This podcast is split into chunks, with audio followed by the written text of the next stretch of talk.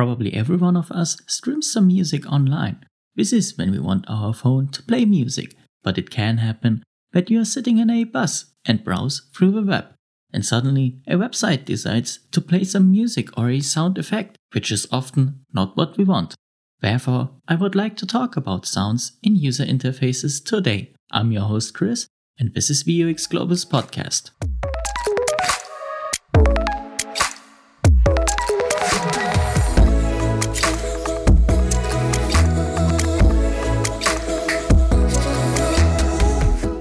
Let's start with the importance of sound effects in general and how they can be beneficial for a better user experience. If you're streaming a video or you're playing a game, it is essential that there is some music or some sound effects involved. This is simply required, as it sets the mood in some shape or form. And like in one of the last episodes of the V U X Globus Podcast about pictures, I said, emotions play a very important role if you want to create an awesome and not only good user experience. Generally spoken, the U X can be increased by using as many output channels as possible. Imagine playing a video game without any sound effects or music.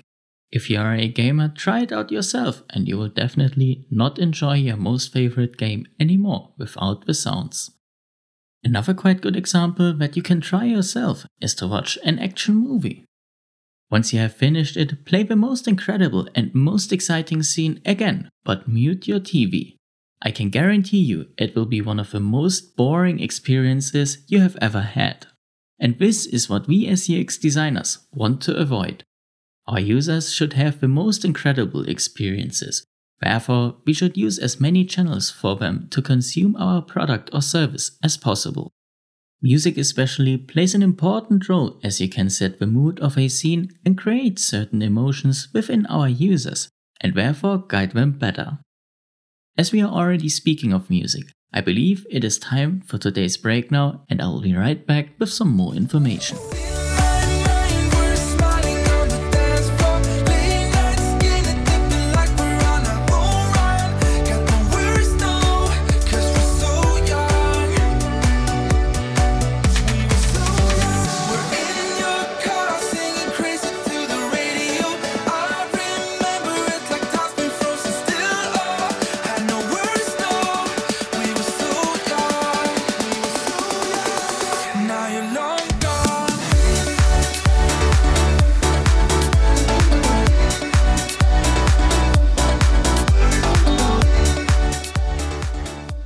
So which mood are you in now? I hope in quite a good one after this song.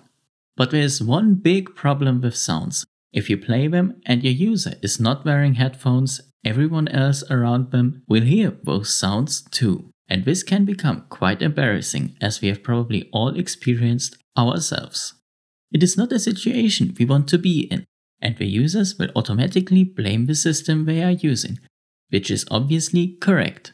And it is our responsibility as U X designers to make everyone aware of not playing sounds without the user knowing about it before. Playing a sound is not a problem if the users turn them on themselves. If they start a song, a video, or a smart assistant, they expect some sounds, and therefore it is okay to play them without a warning. But a completely different scenario is when you have a website that looks like a normal website, and all of a sudden it starts playing music just by itself.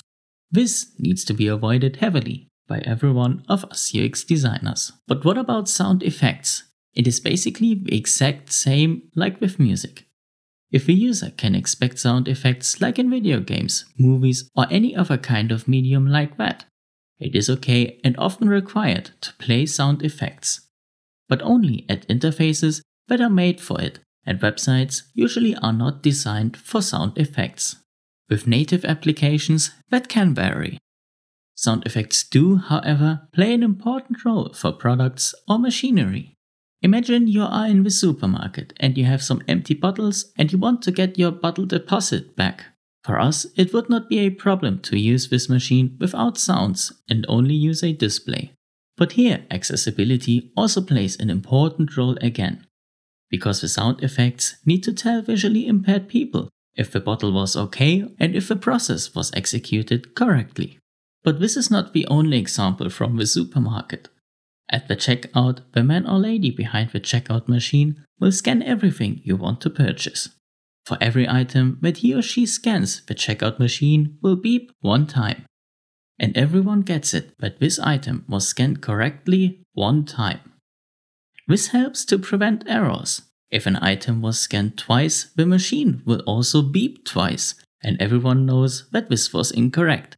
And if the item was not scanned, the machine will not beep, which is incorrect too. I believe that was quite some input for one episode again, and I will try to sum up everything for you in one sentence. Use as many channels as possible to give output to your users, but only if they can expect it, and be especially careful with playing sounds, as everyone else will hear them too. And this can be quite embarrassing for our users. That's it for today's episode. I hope you learned something. And remember, always keep pushing.